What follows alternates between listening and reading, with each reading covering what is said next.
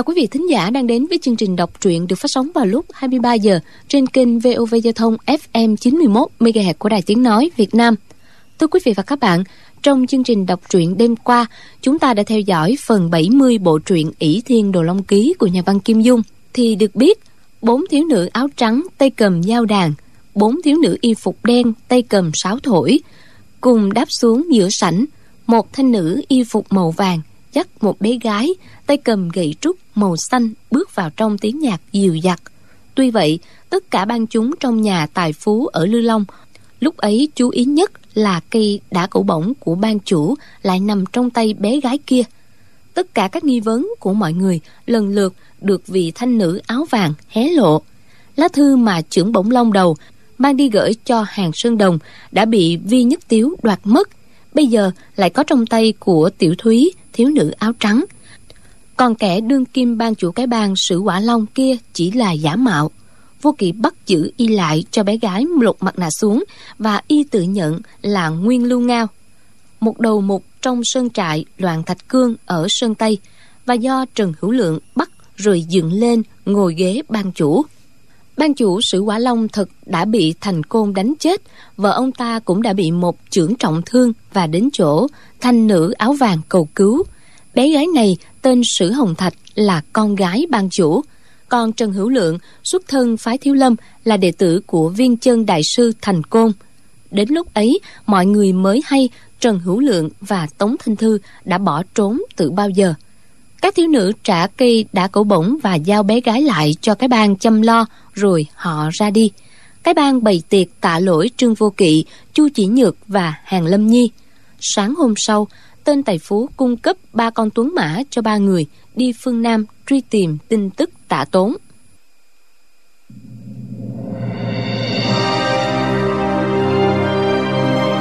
Ỷ thiên đồ long ký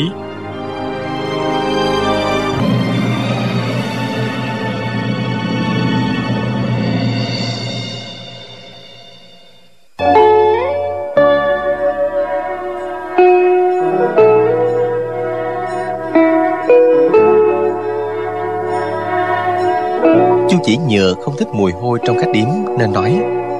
Mình ra ngoài dạo chơi một lát cho thoáng đi. Trương Du Kỳ nói. Phải rồi. Rồi nắm tay nàng Đi ra dùng ngoại di thị trấn. Lúc này mặt trời vừa lặn Ráng chiều đỏ như máu. Hai người thả bộ một hồi Rồi ngồi xuống một gốc cây lớn Nhìn cảnh trời tối dần.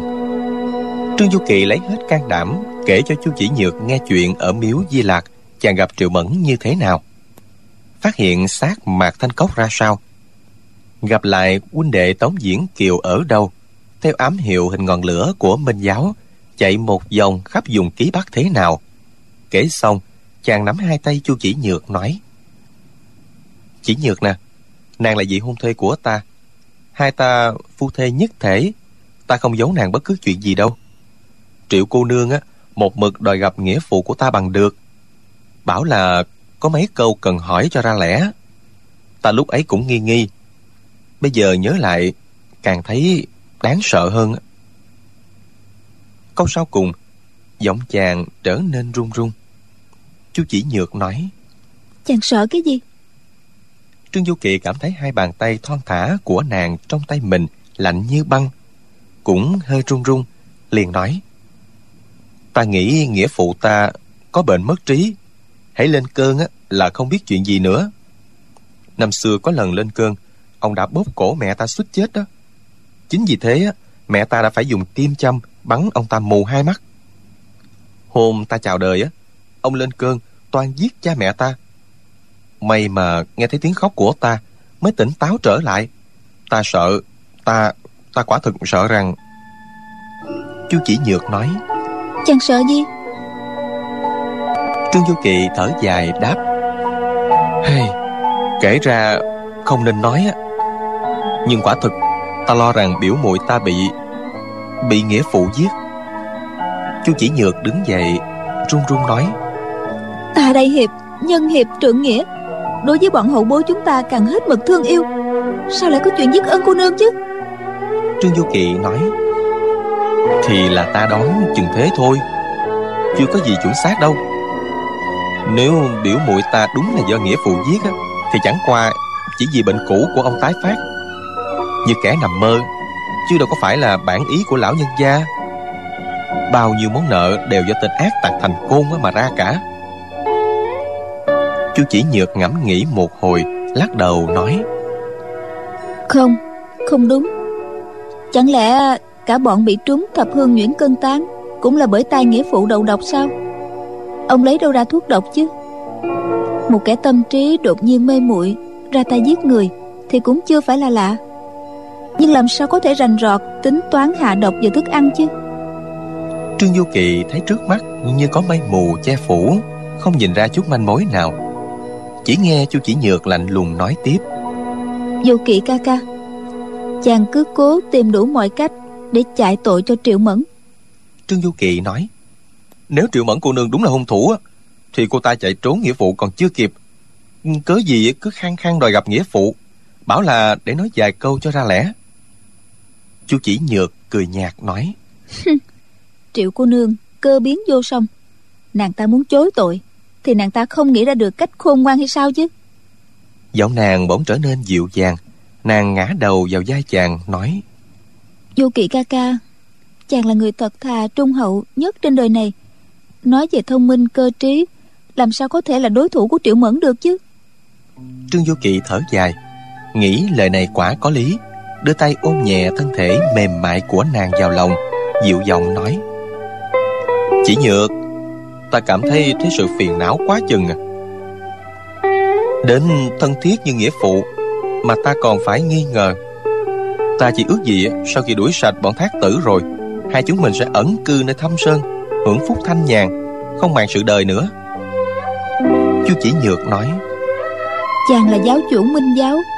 Nếu trời cho được như nguyện Đuổi sạch bọn thác tử Rồi thì đại sự thiên hạ Đều do minh giáo lo liệu cả. Làm sao chàng có thể hưởng thanh nhàn chứ? Trương Du Kỳ nói Ta chưa đủ tài cán mà làm giáo chủ Càng không muốn làm giáo chủ đâu. Nếu minh giáo phải đảm nhiệm trọng quyền thì giáo chủ phải để một vị anh hùng sáng suốt đảm trách. Chu chỉ nhược nói, Chàng tuổi còn trẻ, Hiện giờ tài cán chưa đủ, Nhưng đâu phải là không thể học được. Hơn nữa, Thiếp là trưởng môn phái Nga Mi, Gánh giác cũng rất nặng nề. Khi sư phụ giao cho thiếp cái nhẫn trưởng môn này, Có dặn thiếp Phải làm rạng danh môn phái. E rằng, Dù chàng có được ẩn cư chốn rừng sâu núi thẳm thì thiếp cũng không có cái diễm phúc đó rồi. Trương Du Kỵ vuốt ve cái nhẫn trên ngón tay nàng, Nói, Khi ta thấy cái nhẫn này ở trong tay Trần Hữu Lượng Ta lo quá chừng. Chỉ sợ nàng bị kẻ gian làm nhục. Ta hận là không có cách để bay tới bên nàng thôi. Chỉ nhược à Ta không đủ tài cứu nàng thoát hiểm sớm hơn, Khiến mấy ngày đó nàng phải chịu thiệt thòi chèn ép. Cái nhẫn này bọn họ trả cho nàng bằng cách nào vậy? Chú chỉ nhược nói À đó là do thiếu hiệp Tống Thanh Thư phái võ đan trả cho thiếp Trương Du Kỵ nghe nàng nhắc đến cái tên Tống Thanh Thư Bỗng nhớ lại cái cảnh Nàng ngồi kề vai Tống Thanh Thư bên bàn tiệc trong đại sảnh cái bàn Bèn hỏi Tống Thanh Thư đối với nàng tốt lắm phải không? Chú chỉ nhược nghe giọng nói của Trương Du Kỵ có vẻ khác thường Bèn hỏi lại Chàng hỏi vậy là có ý gì? Trương Du Kỵ đáp um, Ta chẳng có ý gì đâu. Ta thuận miệng hỏi thế thôi. Tống Thanh Thư vì nàng á Mà phản bội môn phái Đối nghịch với phụ thân Mưu hại sư tổ sư thúc. Chỉ tốt với một mình nàng mà thôi. Chú chỉ nhược nhìn dần trăng non mới mọc ở phía đông Buồn bã nói. Giá như chàng đối với thiếp chỉ bằng một nửa của y Thì thiếp cũng đã thỏa nguyện lắm rồi. Trương Du Kỳ đáp Ta không thể si tình được như Tống Thanh Thư sư ca. Nếu muốn bắt ta phải vì nàng á Mà làm những việc bất hiếu bất nghĩa ấy Ta cũng không đời nào làm đâu. Chú chỉ nhược nói Vì thiếp chàng không thể Nhưng vì triệu cô nương Thì chàng làm được lắm. Hồi ở trên đảo Chàng đã lập trọng thệ quyết giết con yêu nữ Để trả thù cho ân cô nương. Nhưng chàng vừa gặp nàng ta Đã quên biến luôn lời thề rồi. Trương Du Kỳ nói chỉ nhược. Nếu ta tra xét đúng là thanh đao đồ long Và ỷ thiên kiếm là do triệu mẫn lấy trộm. Biểu muội của ta đúng là bị nàng ta giết hại Thì ta sẽ quyết không tha đâu. Còn như nàng ta trong trắng vô tội Làm sao ta có thể vô cớ giết nàng ta được? Không chừng á, lời thầy của ta trên đảo Là nhầm lẫn cũng nên. Chu chỉ nhược im lặng Trương Du Kỳ hỏi Chẳng lẽ ta nói sai ở đâu sao? Chu chỉ nhược đáp. Không. Thiếp đang nghĩ Hôm đứng ở trên tháp cao chùa Vàng Ăn Thiếp cũng từng lập trọng thể với sư phụ của Thiếp. Chỉ hận là Khi trên đảo hứa hôn với chàng Thiếp đã không nói cho chàng biết lời thề đó. Trương Du Kỳ kinh hãi hỏi Nàng Nàng thề gì vậy? Chu chỉ nhược đáp Thiếp thề với sư phụ Nếu sau này lấy chàng làm chồng Cha mẹ thiếp dưới suối vàng cũng không yên ổn. Sư phụ Thì sẽ quá thành ma quỷ Ám ảnh thiếp ngày đêm. Còn nếu thiếp có con với chàng Con trai thì đời đời làm đầy tớ Con gái thì mãi mãi làm sướng kỹ. Trương Du Kỳ nghe những lời thầy độc địa ấy Bất giác rùng mình Hồi lâu mới nói Chỉ nhược Lời thầy đó sẽ không linh nghiệm đâu Không thể nào linh nghiệm được. Bởi vì sư phụ nàng á, cứ ngỡ Minh Giáo là tà ma Chuyên làm điều ác. Cứ ngỡ ta là một tên dâm tặc gian tà vô sĩ Nên mới ép buộc nàng thề như vậy thôi. Lão nhân già khi biết rõ sự thật Thì sẽ không bắt nàng giữ lời thầy ấy nữa đâu. Chu chỉ nhược nước mắt đầm đìa Thổn thức nói Nhưng mà Nhưng mà lão nhân gia đâu còn biết được nữa. Nói rồi nàng gục đầu vào lòng chàng mà khóc nức nở Trương Du Kỵ vuốt mái tóc mềm mại của nàng an ủi. Sư phụ nàng ở dưới suối vàng nếu biết á, Sẽ không trách nàng làm trái lời thề đâu. Chẳng lẽ ta đúng là một tên dâm tặc vô sĩ hay sao? Chu chỉ nhược ôm lưng chàng nói, Hiện tại thì chưa phải, Nhưng mà mai sau Bị triệu mẫn dụ dỗ mê hoặc, Không chừng Không chừng sẽ thành Là một tên dâm tặc gian tà vô sĩ đó. Trương Du Kỵ giơ ngón tay búng nhẹ vào má nàng, Cười nói, Sao nàng coi khinh ta vậy? Phu quân của nàng á, Đâu có phải là hạng người đó. Chu chỉ nhược ngẩn lên, Mấy giọt nước mắt trên má nàng Long lanh như ngọc, Mắt đã ánh lên nụ cười, Nói, Không biết ngượng gì hết. Chàng là phu quân của thiếp từ hồi nào vậy? Chàng mà còn lén lút qua lại với tiểu yêu nữ triệu mẫn nữa. Thì tiếp, khỏi cần đến chàng đi. Biết đâu một ngày kia, Chàng cũng giống như gã tống thanh thư. Chỉ vì một thiếu nữ Mà làm đủ trò xấu xa đê tiện. Trương Du Kỵ cúi xuống, hôn nhẹ vào má nàng, nói, Ai bảo nàng đẹp như tiên dáng trần làm chi? Để những kẻ phàm phu tục tử như ta nè, Cầm lòng đâu có được. Cha mẹ nàng có lỗi á, Sinh ra nàng quá đẹp, Khiến nam giới bọn ta mê mệt vậy thôi. Bỗng nhiên từ sau một thân cây to Ở cách xa hai trượng Có tiếng cười khẩy vọng tới.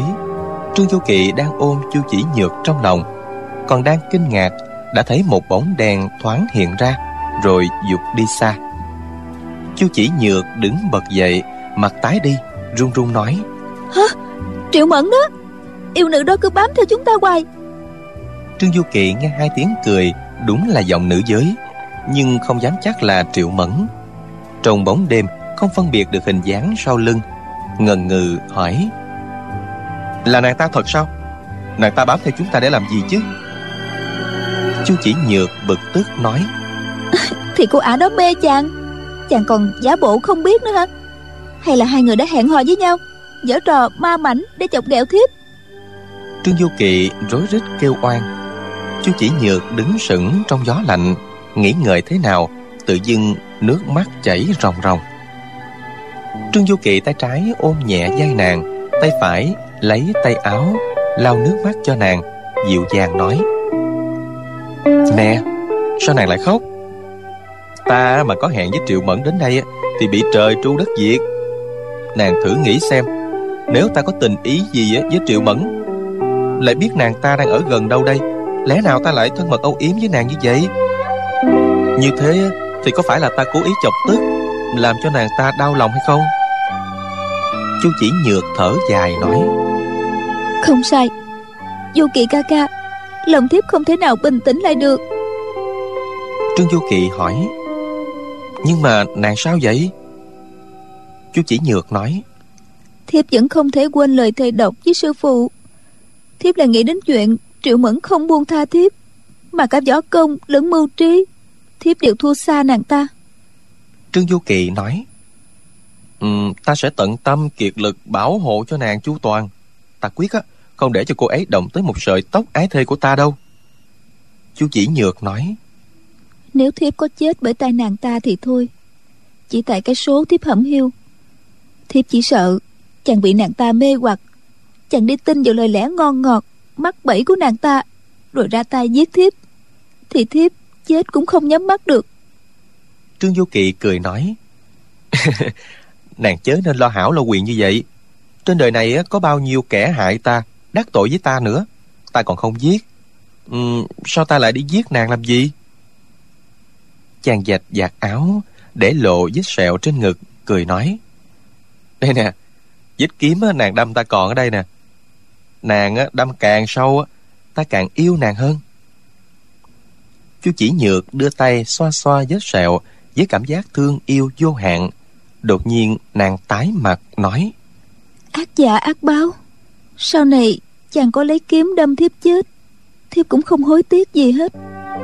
Trương du kỳ ôm nàng vào lòng nói nhỏ nhẹ đợi khi nào á mình tìm thấy nghĩa phụ sẽ nhờ lão nhân gia làm chủ hôn cho mình. Rồi từ đó hai đứa mình không rời xa nhau một bước nữa sống với nhau đến lúc bạc đầu còn nếu như nàng muốn á Nàng cứ việc đâm ta vài nhát kiếm nữa. Ta cũng không nặng lời với nàng đâu. Như thế nàng đã vừa lòng chưa? Chú chỉ nhược kề má vào lồng ngực ấm áp của chàng Nói khẽ. Thiếp chỉ mong chàng là bậc đại trượng phu Không quên những gì đã nói với thiếp hôm nay. Hai người rủ rỉ hồi lâu Mãi đến khuya. Khi sương lạnh xuống nhiều Mới trở lại khách điếm. Ai về phòng nấy ngủ Sáng hôm sau ba người tiếp tục đi về phương Nam. Dọc đường không thấy tung tích triệu mẫn. Ít ngày sau, đã tới Đại Đô. Khi vào thành, trời đã gần tối, chỉ thấy ai nấy dậy nước. Quét dọn đường lớn, hẻm nhỏ thật sạch sẽ. Nhà nhà bày hương án trước cửa. Bọn Trương Vô Kỳ vào khách điếm rồi, hỏi trong thành có đại sự gì. Điếm tiểu nhị nói. quan khách tới từ xa tới đây phải không? Nhưng á, như thế cũng là gặp may rồi đó. Mai á, là ngày đại du hoàn thành đó. Trương Du Kỵ hỏi, Đại du hoàn thành là thế nào vậy? Điếm tiểu nhị nói, Mai á, là ngày mỗi năm một lần hoàng thượng đại du hoàn thành. Hoàng thượng sẽ đến chùa Khánh Thọ dân hương nè. Có hàng vạn nam thanh nữ tú á, nô nức du hành luôn. Kéo dài phải đến ờ, ba bốn chục dặm á. Cứ gọi là ngựa xe nườm nượp. Hoàng khách tối nay cứ ngủ sớm một chút. Sáng mai dậy sớm Đến bên ngoài cửa điện Ngọc Đức á, mà kiếm một chỗ cho tốt nha. Nếu tinh mắt á, sẽ được nhìn rõ hoàng thượng, hoàng hậu nè, quý phi, thái tử, công chúa, tất cả đều có mặt. Các vị nghĩ thử coi. Mình là dân đen á, nếu như không lên kinh sư á, làm sao có phúc mà nhìn thấy hoàng thượng? Hàng Lâm Nhi nghe vậy cả giận, nói sẵn. Nhân vật làm cha, đồ hán vàng vô liêm sĩ. Hoàng đế thái tử, có cái gì đâu mà đáng xem. Điếm tiểu nhị trợn mắt chỉ y nói Ngươi Ngươi nói thế chẳng phải muốn làm phản sao? Ngươi không sợ mất đầu hả? Hàng Lâm Nhi nói Mi là người Hán Thác tử giết hại bao nhiêu người dân. Mi còn luôn mồm quan thượng này quan thượng nọ. Thật không có chút khí phách gì nữa. Điếm tiểu nhị thấy y hùng hổ Định bỏ chạy. Chú chỉ nhược giơ tay điểm quyệt đào sau lưng hắn Rồi nói Gã này chạy ra thế nào cũng kể lung tung e rằng chẳng mấy chốc quan minh sẽ đến đây dây bắt người. Đoạn nàng dùng chân đẩy hắn vào gầm giường cười nói. Cho gã đói dài hôm đi. Lúc nào mình rời khỏi đây hãy thả gã ra. Chợt nghe có tiếng trưởng quỷ réo gọi ở bên ngoài. A phúc bớ a phúc ngươi rờ rẫm ở đâu mãi thế? Mau đem nước rửa mặt cho quý khách ở buồng số 3 hàng lâm nhi nghe vậy tức cười đập bàn quát. Hừ, Mau bưng cơm rượu lên đây. Các đại gia đói lắm rồi nè. Lát sau Một điếm tiểu nhị khác bưng thức ăn lên lẩm bẩm nói một mình. Cái thằng A Phúc á, Chắc là đến hoàn thành để xem đứa pháo bông rồi chứ gì. Việc nhà không lo Chỉ ham chơi không à. Sáng hôm sau Trương Vô Kỵ vừa thức dậy Đã nghe bên ngoài đầy tiếng quyên náo. Chàng ra cửa Thấy ngoài đường vô số nam nữ Ai nấy quần áo sặc sỡ ùng ùng kéo về phía bắc. Vừa đi vừa cười đùa Xem ra còn tưng bừng hơn cả ngày Tết. Tiếng pháo nổ đi đùng tứ phía không ngớt. Chu chỉ nhược đã ra cửa nói Chúng mình cũng đi coi thử xem sao. Trương Du Kỳ nói Ta từng độc thủ với các võ sĩ của Nhữ Dương Dương. Không thể để bọn họ nhận ra mình được. Nếu muốn đi xem Phải cải trang khác đi thì mới được Ba người liền cải trang thành người nhà quê, Lấy đất xoa lên mặt mũi, chân tay, Rồi hòa mình vào dòng người Tới hoàn thành. Lúc này vào khoảng cuối giờ mão, Đầu giờ thìn, Trong ngoài hoàn thành, Người đông như kiến, Không còn chỗ trống. Trương Du Kỳ đưa tay về phía trước, Khẽ gạt mọi người, Mở đường tiến vào bậc thềm cao Dưới hàng hiên một tòa nhà lớn Ở ngoài cửa Đình Xuân. Đứng đó xem rất tiện lợi. Đứng chưa lâu Đã nghe tiếng thanh la nổi lên. Mọi người reo to. Đến rồi, đến rồi. Ai nấy dương cổ ra xem. Tiếng thanh la to dần Càng lúc càng tới gần. Đó là 108 đại hán lực lưỡng Mặc áo xanh. Tay trái giơ chiếc thanh la đường kính phải đến ba thước. Tay phải cầm dùi gõ thật đều nhịp. Tiếng 108 cái thanh la được gõ cùng gian lên, nghe điếc cả tai. Tiếp sau đội thanh la là đội trống gồm 360 người. Kể đến đội thổi sáo của người hán, đội đàn tỳ bà, người tây giật. Đội tù gia, người mông cổ. Mỗi đội ít nhất cũng hơn trăm người, nhiều phải tới dăm trăm người. Các đội nhạc đi qua rồi, thấy hai lá cờ lớn bằng gấm đỏ, dương cao đi tới. Một lá trên đề an ban hộ quốc, lá kia đề trấn tà phục ma.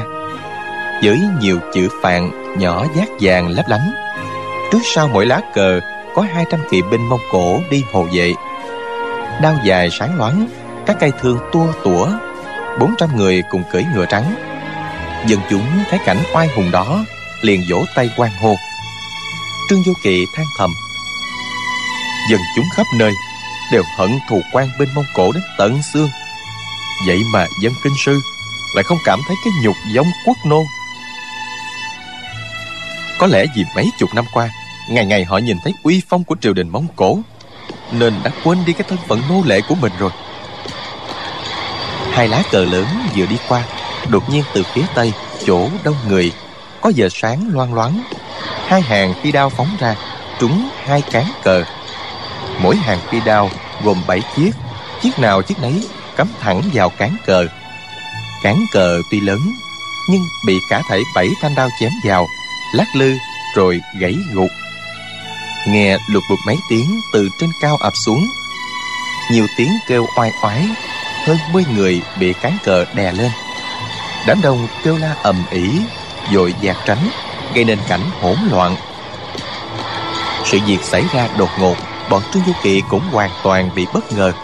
Hàng lâm nhi cả mừng, định reo toan hoan hô. Thì có một bàn tay mềm mại bịt miệng y lại. Đó là chu chỉ nhược, ngăn không cho y reo hò. Lập tức 400 tên lính mông cổ, tay lăm lăm vũ khí, xông vào đám đông tra xét. Trương du kỵ thấy 14 cây phi đao được phóng ra hết sức lợi hại, đúng là thủ pháp của hảo thủ võ lâm. Do đám đông che khuất nên không nhìn thấy ai phóng. Chàng đã nhìn không thấy, thì bọn quan binh mông cổ làm sao thấy được? Chúng sẽ chỉ nhắm mắt làm bừa. Lát sau có bảy tám hán tử trong đám đông bị lôi ra. Người nào cũng kêu oan. Nhưng đao kiếm của bọn lính mông cổ đã đâm họ chết ngay tại chỗ. Hàng lâm nhi căm giận nói, người phóng đao đã chạy từ đời nào rồi? Lũ bị thịt kia làm sao mà bắt được? Chúng quay ra giết người vô tội cho bỏ tức vậy mà. Chu chỉ nhược nói nhỏ. Hàng đại ca đừng nhiều lời. Chúng ta đi xem đại du hoàn thành. Chứ không phải tới đây gây đại náo hoàn thành đâu. Hàng lâm nhi đáp. Vâng ạ. Y không dám nói thêm câu nào nữa. Loạn xạ một hồi xong ở phía sau lại nổi lên tiếng nhạc. Đội xiết người tay dược diễu qua kẻ nuốt đau người phun lửa khiến dân chúng hoan hô ầm ĩ. Tự hồ đã quên luôn cái thảm cảnh máu men chung giải vừa rồi. Tiếp đó là đoàn múa rối, điều khiển các thân hình trong chậu đủ trò. Kế đến là các cổ xe hoa do ngựa kéo. Trên mỗi xe có các đồng nam đồng nữ xinh đẹp diễn các tích. Đường tam tạng tây thiên thỉnh kinh, đường minh hoàng du nguyệt cung, lý tồn hiếu đã hổ, lưu quan trương tam chiến lã bố trương sinh nguyệt hạ hội oanh oanh. Họ biểu diễn khéo léo, vô cùng hấp dẫn. Bọn trương du kỵ ba người vốn sống ở vùng quê hẻo lánh, chưa bao giờ thấy xem những cảnh phồn hoa như thế. Nên hôm nay thầm nghĩ, đúng là được một phen sáng mắt. Trên mỗi cổ xe có cắm cờ thêu, chỗ thì thần hồ quản hành tỉnh tả thừa tướng, mổ mổ cống phụng. Chỗ thì thần gian chiết hàng tỉnh hữu thừa tướng, mổ mổ cúng phụng. Càng về sau, quan tước của những kẻ tiến cống càng cao xe hoa càng lộng lẫy. Các diễn viên trên xe trang phục càng sang trọng, nhiều ngọc ngà châu báu. Các dương công đại thần mông cổ trước là muốn làm đẹp lòng hoàng đế, sau là muốn khoe khoang giàu sang, nên đều không tiếc công tô điểm cho các chiếc xe của mình thật hào nhoáng. Trong tiếng nhạc dịu dặt một cổ xe diễn dở, lưu trí diễn, bạch thố ký, diễu qua. Bỗng nhiên tiếng nhạc thay đổi, âm điệu cổ xưa. Trên xe căng một tấm vải trắng, viết dòng chữ, chu công lưu phóng quảng sái. Trong xe, một hán tử trung niên, tay cầm thẻ ngà, sắm vai chu công. Ngồi bên cạnh là một cậu bé ăn mặc giả thiên tử, đóng vai thành dương. Quản thúc, sái thúc hai người chụm đầu vào nhau chỉ chỉ trỏ trỏ chu công. Liền đó là cổ xe khác, trên lá cờ đề dương mãn giả nhân giả nghĩa. Trên xe, người sắm da dương mãn mặt bôi phấn trắng, hai tay cầm nhiều vàng bạc, đang bố thí cho đám hàng sĩ. Đằng sau có bốn lá cờ giải, trên viết bốn câu thơ. Chu công uy hiếp triều đình, cầu hiền dương mãn, hạ mình khiêm cung. Hỡi ôi, nếu thế là xong đời sau ai biết nịnh trung thế nào? Trương du kỳ tự nhủ, trong thiên hạ phải đá trắng đen, không dễ gì biết được. Chu công là bậc đại thánh nhân. Khi ông đại quản thuốc, sái thuốc hai người, ai cũng bảo là ông mưu đồ xoắn ngôi. Còn dương mãn là đại gian thần. Nhưng thoạt đầu hắn mua chuộc lòng người, nên ai ai cũng ca tụng công đức của hắn. Hai câu chuyện xưa này năm xưa trên băng quả đảo, nghĩa phụ đã kể cho ta nghe. Có câu, đường xa mới biết ngựa hay. Rồi câu, thức lâu mới biết đêm dài, ở lâu mới biết lòng người có nhân. Sự việc đúng sai thật giả, không phải một sớm một chiều mà biết được. Chàng lại nghĩ thầm, hai cổ xe này khác hẳn những xe khác, bên trong hẳn có ẩn ý gì đây? Người nào bày ra? Hẳn là người có học thức đây. Bèn lẩm nhẩm đọc đi đọc lại bốn câu thơ kia. Chợt nghe có tiếng thanh la gian động, rồi một cỗ xe do hai con ngựa còm kéo qua. Cỗ xe này không kết qua, không trang hoàng gì hết. Dân chúng nhìn rồi bật cười nói, cái thứ xe tả tơi như thế kia mà cũng đòi du ngoạn hoàn thành, không sợ người ta chê cười hay sao? Cỗ xe tới gần trương du kỵ nhìn rõ thì cả kinh. Thấy một đại hán tóc vàng phủ xuống vai, hai mắt nhắm nghiền, ngồi xếp bằng trên giường. Chẳng phải đóng giả kim mao sư dương tạ Tốn thì còn ai vào đấy? Bên cạnh có một thiếu nữ xinh xắn mặc áo xanh, tay bưng hầu chén trà với vẻ ân cần. Tuy diện mạo không thanh tú, xinh đẹp bằng chu chỉ nhược, nhưng trang phục và hành vi thì giống y hệt khi nàng ở chùa Dạng An. Hàng Lâm Nhi lạc cả giọng nói. Chú cô nương, Thiếu nữ kia giống cô nương quá kìa. Chú chỉ nhược hừ một tiếng, Không trả lời. Trương Du Kỵ ngoảnh nhìn, Thấy nàng tái mặt, Ngực phập phồng. Biết nàng đang rất tức giận, Bèn cầm lấy tay phải nàng, Nhất thời chưa đoán cổ xe kia có dùng ý gì. Cổ xe ấy đi qua, Lại có cổ xe thứ hai giống hệt cũng một nam một nữ, đóng giả tà tốn và chu chỉ nhược. Thiếu nữ cười hi hi, bước tới sau lưng, giơ hai tay, chọc vào lưng người đóng giả tà tốn. Tà tốn giả kêu ối một tiếng, gục xuống giường. Thiếu nữ giơ chân chặn xuống, dùng kiếm định giết. Dân chúng xem cảnh đó reo to. Hay hay quá, giết nó đi. Cỗ xe thứ ba vẫn có hai người đóng giả tà tốn và chu chỉ nhược, nhưng có thêm sáu bảy ban chúng cái bang, dây bắt hai người. Trương du kỵ lúc này không còn hồ nghi gì nữa. Biết ba cổ xe này là do triệu mẫn bày ra cho người diễn, đoán chừng chàng và chu chỉ nhược sẽ tới đại đô. Nên bài trò này làm nhục nàng một phen. Chàng cúi nhặt mấy viên sỏi dưới chân, dùng ngón giữa búng ra bắn mù mắt hai con ngựa kéo cổ xe thứ ba.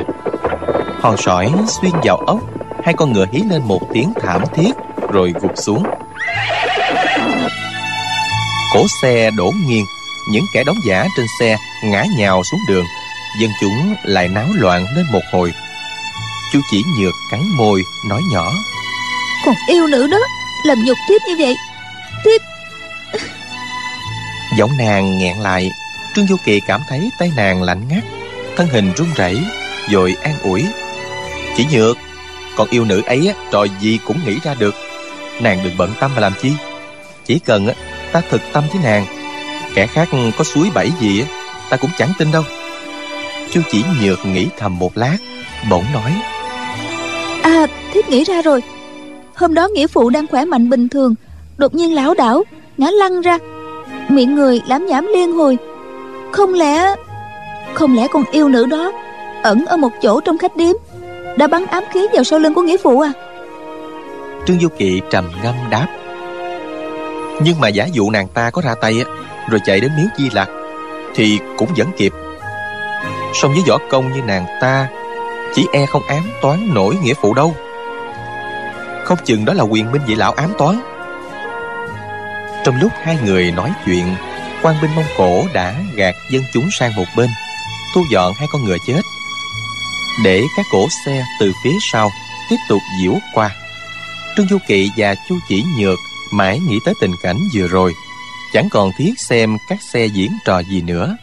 Các cổ xe đi hết rồi thì nghe đọc kinh tiếng phạn ê a, một đội phiên tăng mặc áo cà sa đỏ đi bộ tới. Kể đó là đội thiết giáp, hai ngàn lính ngự lâm mặc áo giáp tay cầm trường mâu, thẳng hàng diễu qua. Tiếp theo là ba ngàn lính cung nỏ. Hết đội cung nỏ thì thấy khói hương mù mịt. Từng pho tượng thần được các phu kiệu mặc áo gấm rước qua. Nào là thần thổ địa, thành hoàng, linh quang di đà, thần tài, đấu nhạc, tổng cộng 360 tượng thần. Cuối cùng là quan thánh đế quân. Dân chúng làm rầm niệm phật có kẻ quỳ xuống mà giái. Hết các tượng thần thì tới đội nghi trượng, tay cầm kim qua, kim chùy, quạt lông, lọng vàng, từng đôi một diễu qua. Dân chúng liền reo lên. Quan thượng đến kìa quan thượng đến kìa. Từ đằng xa 32 tên cẩm y thị vệ khiêng một chiếc kiệu lớn, sơn son thiếp vàng đi tới trương vô kỵ căng mắt nhìn gã hoàng đế mông cổ. Thấy y mặt mày tiều tụy, dáng vẻ lờ đờ, chỉ thoáng nhìn đã biết ngay là do tửu sắc quá độ. Hoàng thái tử cưỡi ngựa đi một bên, lưng đeo cung bịch vàng nạm ngọc, trông khá oai hùng, lộ rõ bản sắc trai mông cổ. Hàng lâm nhi ghé tai trương vô kỵ nói thầm, giáo chủ cho phép thuộc hạ xong ra chém chết gã hoàng đế mông cổ đi. Trừ mối hại cho trăm họ được không? Trương vô kỵ nói không huynh đệ đừng có nhảy ra. Xung quanh hoàng đế mông cổ tất có rất nhiều cao thủ hộ vệ. Phải để ta may ra thì một người đứng ngay bên trái trương vô kỵ liền nói Không ổn Không ổn. Lấy bạo thay bạo Chắc gì đã hay. Trương vô kỵ hàng lâm nhi và chu chỉ nhược ba người giật mình liếc sang người kia thấy là một thầy lang bán thuốc dạo trạc ngũ tuần, lưng đeo túi thuốc, tay phải cầm một bàn chân hổ. Người đó đặt hai ngón tay cái trên ngực, làm hình ngọn lửa cháy của minh giáo, nói nhỏ, bành quánh ngọc, tham kiến giáo chủ. Giáo chủ quý thể an khang, vui mừng xiết bao. Trương du kỵ cả mừng nói, thì ra là bành. Người đó chính là bành quánh ngọc y quá trang thật khéo đứng ngay bên cạnh đã lâu mà ba người không hề hay biết. Bành oánh ngọc thấp giọng nói đây không phải là nơi trò chuyện. Hoàng đế thác tử không nên trừ khử. Trương du kỵ biết y là người kiến thức sâu rộng liền gật đầu không nói thêm chỉ cầm tay y bóp nhẹ vài cái. Hoàng đế và hoàng thái tử đi qua rồi lại tới ba ngàn tên thiết giáp ngự lâm quân sau đó là hàng ngàn vạn dân chúng lũ lượt xem hội. Những người đứng xem hai bên đường đều nói đi xem hoàng hậu nương nương đi công chúa nương nương nữa. Mọi người ùng ùng kéo về phía tây. Chu chỉ nhược nói mình cũng đi xem đi. Bốn người liền chen vào đám đông. Theo họ đi tới bên ngoài điện ngọc đức thấy bảy tòa lâu đài kết hoa sặc sỡ. Bên ngoài có lính ngự lâm tay cầm dây chảo ngăn không cho mọi người tràn vào. Người tuy đông thật, nhưng bọn trương du kỵ chen được lên trên cũng chả có khó gì. Họ tới ngay hàng đầu, tòa lầu ở giữa cao hơn cả. Có hoàng đế ngồi giữa, hai bên là hai hoàng hậu, đều thân hình mập mạp, tuổi trung niên. Người đeo đủ các thứ trang sức bằng ngọc, đầu đội chiếc mũ cao, trông thật kỳ dị. Hoàng thái tử ngồi bên dưới, phía trái còn bên dưới, phía tay phải, có một thiếu nữ trạc 20 tuổi, mặc cẩm bào, hẳn là công chúa. Trương du kỵ đưa mắt nhìn sang tòa lầu thứ hai ở bên trái, thấy một thiếu nữ mặc áo lông, cổ đeo vòng ngọc trai, nói cười nhí nhảnh, ánh mắt long lanh, chính là triệu mẫn.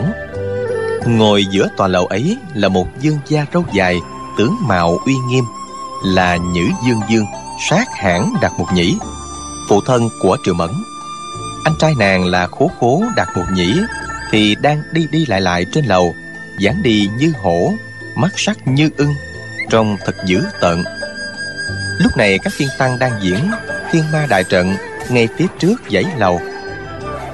500 người múa các loại pháp khí.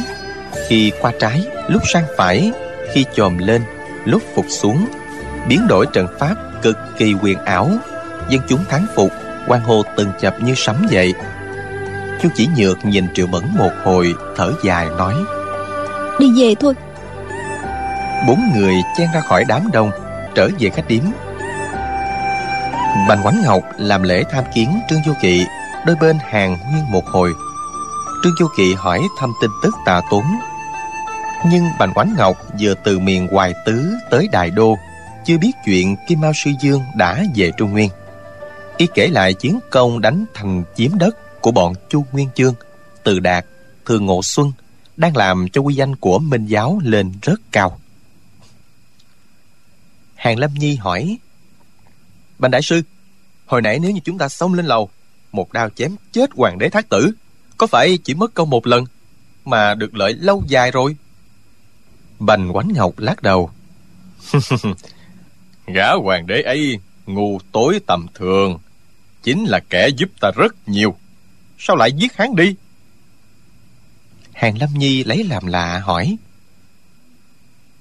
Hoàng đế thác tử ngu tối, làm khổ trăm họ, sao lại bảo là giúp chúng ta rất nhiều? Bành oánh ngọc đáp. Hàng huynh đệ, có điều chưa hiểu. Hoàng đế thác tử tin dùng bọn phiên tăng, triều chính rối loạn. Lại sai giả lỗ vét sông hoàng hà, làm dân chúng khổ sở hao tiền tốn của, khiến cho trời giận người oán. Mấy năm qua, chúng ta đánh cho bọn thác tử tơi bời.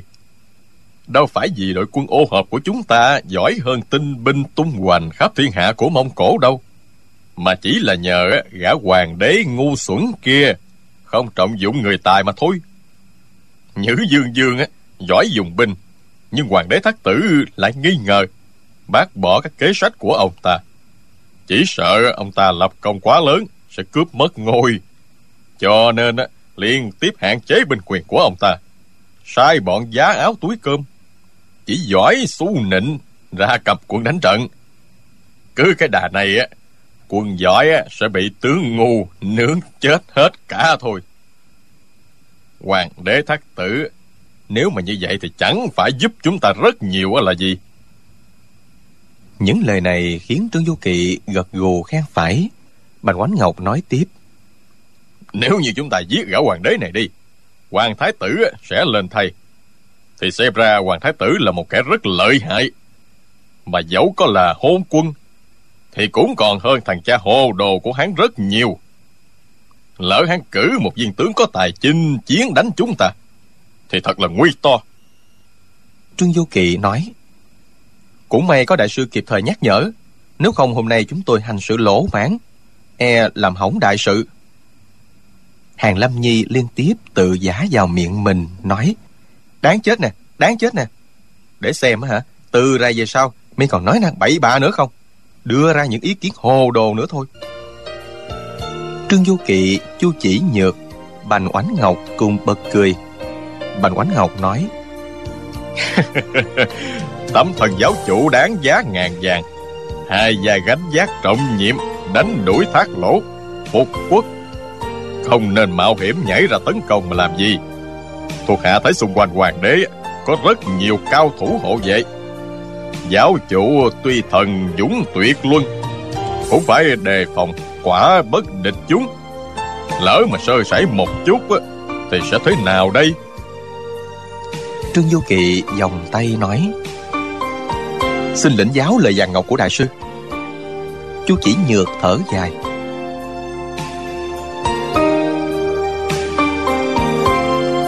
Bành đại sư nói không sai chút nào. Làm sao chàng có thể dễ dàng mạo hiểm đến như vậy? Nên nhớ một khi đại sự của chúng ta thành công thì người sẽ ngồi chiếc ghế rồng ở lầu hoa đó chính là trương giáo chủ. Hàng lâm nhi vỗ tay reo lên. À khi đó trương giáo chủ sẽ làm hoàng đế nè chu cô nương á, làm hoàng hậu nương nương dương tả sứ và bành đại sư, làm tả hữu thừa tướng. Như vậy mới hay chứ. Chú chỉ nhược hai má đỏ bừng, thẹn thùng cúi đầu, nhưng ánh mắt long lanh, không giấu được vẻ sung sướng. Trương du kỳ xua xua tay, nói, hàng huynh đệ à những lời nói đó không được nhắc lại nữa. Ta chỉ mong cứu trăm họ, thoát khỏi cảnh dầu sôi lửa bỏng sau khi thành công, ta sẽ thoái lui, không tham phú quý. Thế mới là đại trượng phu quang minh lỗi lạc. Bành oánh ngọc nói trường giáo chủ nghĩ được như thế, thật là cao cả hơn người. Nhưng mà khi hoàng bào đã khoác lên người á giáo chủ có muốn từ chối cũng chả được. Khi làm binh biến ở trần kiều, triệu khuôn dẫn đâu có nghĩ rằng mình sẽ trở thành hoàng đế trương du kỳ vẫn nói. Không được không được. Ta mà mơ tưởng làm hoàng đế á thì trời chu đất diệt chết không yên lành. Chu chỉ nhược thấy chàng khăng khăng cự tuyệt mặt hơi biến sắc thẫn thờ nhìn ra cửa sổ không nói gì. Bốn người trò chuyện một hồi dùng bữa xong trương du kỳ nói. Ta và bành đại sư ra ngoài nghe ngóng tin tức nghĩa vụ xem sao chàng lại nghe hàng lâm nhi tính nết bộc trực, thấy việc bất bình là dơ quả đấm ra, rất dễ chuốt họa, bèn dặn. Hàng huynh đệ nè, người á và chỉ nhược tối nay chớ có ra ngoài, hãy ở trong khách điếm nghỉ ngơi nha. Hàng lâm nhi đáp, dân, xin giáo chủ cẩn thận giữ gìn. Trương du kỳ và bành quánh ngọc hẹn nhau một người đi về phía đông, một người đi về phía tây. Trước canh hai sẽ trở về khách điếm gặp lại. Trương du Kỵ ra khỏi khách điếm liền đi về hướng tây, dọc đường nghe dân chúng bàn tán râm ran về các trò vui. Trong cuộc đại du hoàn thành hôm nay, có người nói, minh giáo nổi loạn ở phương nam hôm nay trong cuộc du hành Quan đế bồ tát mặt đầy sát khí, phản tặc có thể nào cũng bị tiêu diệt thôi có người khác lại nói minh giáo có gì lạc bồ tát phù hộ. Xem ra giữa quan thánh đế quân và phật di lạc sẽ có đánh nhau to rồi. Lại có người cho rằng, giả lỗ đại nhân đem người đi khơi dòng hoàng hà, đào được bức tượng đá người độc nhãn. Sau lưng có khắc hai câu thơ như vậy nè. Tượng đá một mắt đừng chê, Đào sông thiên hạ tứ bề nổi lên. Như vậy là số trời đã định rồi, Chẳng thể cưỡng lại được đâu Trương Du Kỳ không muốn nghe thêm lời bàn tán của đám dân ngu ấy làm gì. Bèn rảo bước đi nhanh. Càng đi càng thấy vắng vẻ. ngẩng nhìn lên. Thấy mình đứng trước cái tiểu điếm nhỏ hôm nào, chàng từng ngồi uống rượu với Triệu Mẫn. Chàng chột dạ. Sao mình tự dưng lại đến chốn này nhỉ? Không lẽ lòng ta vẫn còn lưu luyến không dứt với Triệu cô nương sao? Chàng thấy cánh cửa chỉ mở một nửa, bên trong lặng lẽ, tựa hồ không có người khách nào. Chàng ngần ngừ một lát, rồi đẩy cửa bước vào. Thấy cạnh quầy có một tên điếm tiểu nhị ngồi ngủ gật. Chàng đi vào gian trong, thấy một cái bàn vuông trên đặt ngọn nến lúc mờ lúc tỏ. Có một người khách ngồi quay mặt vào trong. Chiếc bàn kia chính là nơi chàng cùng triệu mẫn đã ngồi uống với nhau. Nhưng trong tủ điếm, trừ người kia, không còn gì khách nào khác. Người kia nghe tiếng bước chân liền đứng dậy, Ánh nến lung linh chiếu lên mặt, Chính là Triệu Mẫn. Cả nàng lẫn Trương Du Kỳ Đều không ngờ hai người gặp nhau ở đây, Không hẹn cùng reo, A lên một tiếng. Triệu Mẫn nói nhỏ, Chàng Chàng sao lại tới đây? Giọng nàng run run, Chứng tỏ trong lòng vô cùng xúc động Trương Du Kỳ đáp, Ta đi dạo qua thôi, Tiện đường ghé vô luôn, không ngờ Chàng tới bên bàn, Thấy ở phía đối diện với nàng Có một chén rượu cùng bát đũa, liền hỏi, Có ai sắp tới hả? Triệu Mẫn đỏ mặt nói À không có ai hết Hai lần trước ta uống rượu với công tử ở đây Công tử ngồi trước mặt. Thành thử, Ta bảo điếm tiểu nhị dọn thêm một bộ chén đũa. Trương Du kỳ cảm kích trong lòng, thấy trên bàn bày bốn món ăn, đúng những thức ăn mà nàng từng gọi hôm đầu tiên hai người ngồi ở đây. Chàng hiểu ngay thâm ý và nhu tình của nàng. Không dằn lòng được, bèn đưa tay nắm lấy tay nàng, run run nói. Triệu cô nương. Triệu mẫn buồn bã nói chỉ hận là muội sinh ra trong một gia đình mông cổ quyền quý, làm kẻ đối đầu với công tử. Bỗng từ ngoài cửa sổ, vọng vào hai tiếng cười khẩy. Một vật gì đó bay tới, Làm tắt phục ngọn nến. Trong phòng lập tức tối đen như mực. Trương Du Kỳ và Triệu Mẫn nghe tiếng cười, Biết ngay là Chu Chỉ Nhược, Nhất thời bàng hoàng. Tai nghe tiếng chân lướt nhẹ trên mái nhà, Chu Chỉ Nhược đã như một ngọn gió lướt đi. Triệu Mẫn hỏi nhỏ. Chàng và cô ta đã hẹn ước trăm năm rồi phải không? Trương Du Kỳ đáp. Ừ phải. Lẽ ra ta không nên giấu cô nương. Triệu Mẫn nói. Hôm trước ở sau gốc cây Nghe chàng nói với cô ta những lời ngọt ngào. Muội chỉ muốn chết đi cho xong. Chỉ hận sao mình còn sinh ra trên đời này. Hôm ấy muội cười khẩy hai tiếng. Hôm nay cô ta trả lại hai tiếng cười đó có điều là Chàng chưa từng nói với muội lời nào mà muội thích cả. Trương Du Kỳ cay đắng nói, Triệu cô nương, Lẽ ra ta không nên tới đây đâu, Cũng không nên gặp lại cô nương mới phải. Lòng ta đã thuộc về người khác rồi, Không được làm cho cô nương buồn phiền. Nàng đó là cành vàng lá ngọc. Từ nay Hãy quên cái kẻ dân giả cục mịch này đi cho rồi. Triệu Mẫn cầm tay Trương Du Kỵ vuốt ve vết sẹo ở mu bàn tay chàng nhẹ nhàng nói. Chỗ mũi cắn chàng đây nè. Dẫu chàng võ công cao mấy y đạo giỏi chừng nào cũng không làm mất được vết sẹo này. Cái sẹo trên tay chàng còn không trừ được. Thử hỏi làm sao chịu nổi vết thương trong lòng muội được? Nói rồi hai tay vòng ra sau gáy chàng đặt một nụ hôn nồng nàn lên môi chàng trương du kỳ cảm thấy làn môi mềm của nàng và hương thơm đưa lên mũi trong lòng đê mê. Bỗng nhiên Triệu Mẫn cắn mạnh môi chàng một cái bật máu tươi Đẩy vai chàng ra Xoay người nhảy qua cửa sổ Và nói giọng lại. Chàng là tên tiểu dâm tặc muội hận chàng lắm.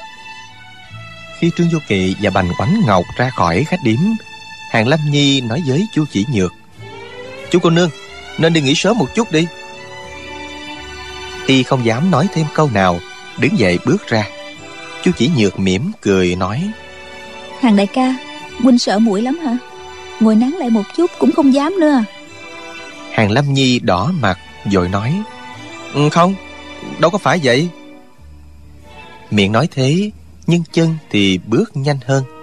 Y về ngay phòng mình Đóng cửa cài then lại Trống ngực đập thình thình Cố định thần lên giường nằm cứ nghĩ đến khuôn mặt thanh tú, kiều diễm, Cùng giọng nói dịu dàng, ấm áp Của chu chỉ nhược, Thì nghĩ thầm, Mai sau, Chu cô nương trở thành giáo chủ phu nhân, Mình hầu cận bên cạnh giáo chủ, Sẽ gắng sức lập công. Bây giờ chu cô nương sẽ khen là Hàng đại ca phen này vất vả quá. Được như thế Thì hàng lâm nhi ta cũng không uống một đời rồi. Y nghĩ ngợi miên man, mỉm cười Tiếp đi lúc nào cũng không hay. Lúc đang ngủ Bỗng có tiếng gõ cửa nhẹ nhẹ. Y giật mình choàng dậy hỏi Ai đó? Có tiếng chu chỉ nhược ở bên ngoài trả lời Là muội đây. Huynh mở cửa ra đi. Muội có điều muốn nói với huynh. Hàng Lâm Nhi rồi nói Dân dân. Rồi để chân trần chạy ra mở cửa Sau đó chạy vào thắp nến lên. Chỉ thấy chú chỉ nhược hai mắt sung húp Thần sắc lạ lùng. Hàng Lâm Nhi quảng hốt hỏi. Chú cô nương Cô, cô nương. Y ấp úng nói không thành lời Đột nhiên nghĩ ra một cách. Liền nói Để thuộc hạ đi lấy nước cho cô nương rửa mặt. Lát sau y lại chân trần bưng về một chậu nước. Chú chỉ nhược cười buồn. Một tay chống cầm Mắt đăm đăm nhìn ngọn nến. Hàng Lâm Nhi nói Cô, cô nương rửa mặt đi. Chú chỉ nhược không nói gì, Nhẹ nhẹ gật đầu, Rồi tự dưng nước mắt chảy ròng ròng trên má. Hàng Lâm Nhi sợ ngay người ra, Thõng tay đứng hầu một bên. Y không biết vì sao, Nàng lại buồn khổ, cũng không biết nàng định nói gì với y. Cứ thế hồi lâu, bỗng nhiên nghe tách một tiếng, ngọn nến nổ tóe ra một cái. Chú chỉ nhược đang trầm tư, chợt giật mình tỉnh lại, kêu ôi một tiếng rồi đứng dậy. Hàng lâm nhi nói to, chú cô nương, kẻ nào dám hỗn với cô nương, hàng lâm nhi này sẽ giác đau đi hỏi tội hắn. Dẫu có bỏ mạng, cũng phải cho hắn dài nhát. Cô nương cứ nói tên hắn ra đi. Chú chỉ nhược buồn bã lắc đầu đi ra. Lúc nàng sang đây, Tưởng sẽ trút hết bầu tâm sự, Ngờ đâu chẳng nói được gì cả. Khiến gã hàng lâm nhi Phổi bò không hiểu đầu cua tay nhau thế nào, Cứ đứng dò đầu bứt tay Y nghĩ mãi không ra chuyện gì. Bỗng nghe có tiếng mỏ cầm canh Từ xa vọng tới, Đã sang canh ba. Y nghĩ thầm, Tại sao giờ này trương giáo chủ và bành đại sư Vẫn chưa về nhỉ? Y đành lên giường ngủ lại, Còn đang mơ màng, Có tiếng lịch kịch Ở căn phòng phía đông, Nơi ở của chu chỉ nhược. Hình như có tiếng bàn ghế đổ. Hàng Lâm Nhi vội nhảy ra khỏi phòng mình, Dưới ánh trăng thấp thoáng, Nhìn qua cửa sổ phòng phía đông. Y thấy có một bóng người Treo lơ lửng, hơi dãy dụa. Hàng Lâm Nhi cả kinh, gọi to. Chú cô nương! Chú cô nương!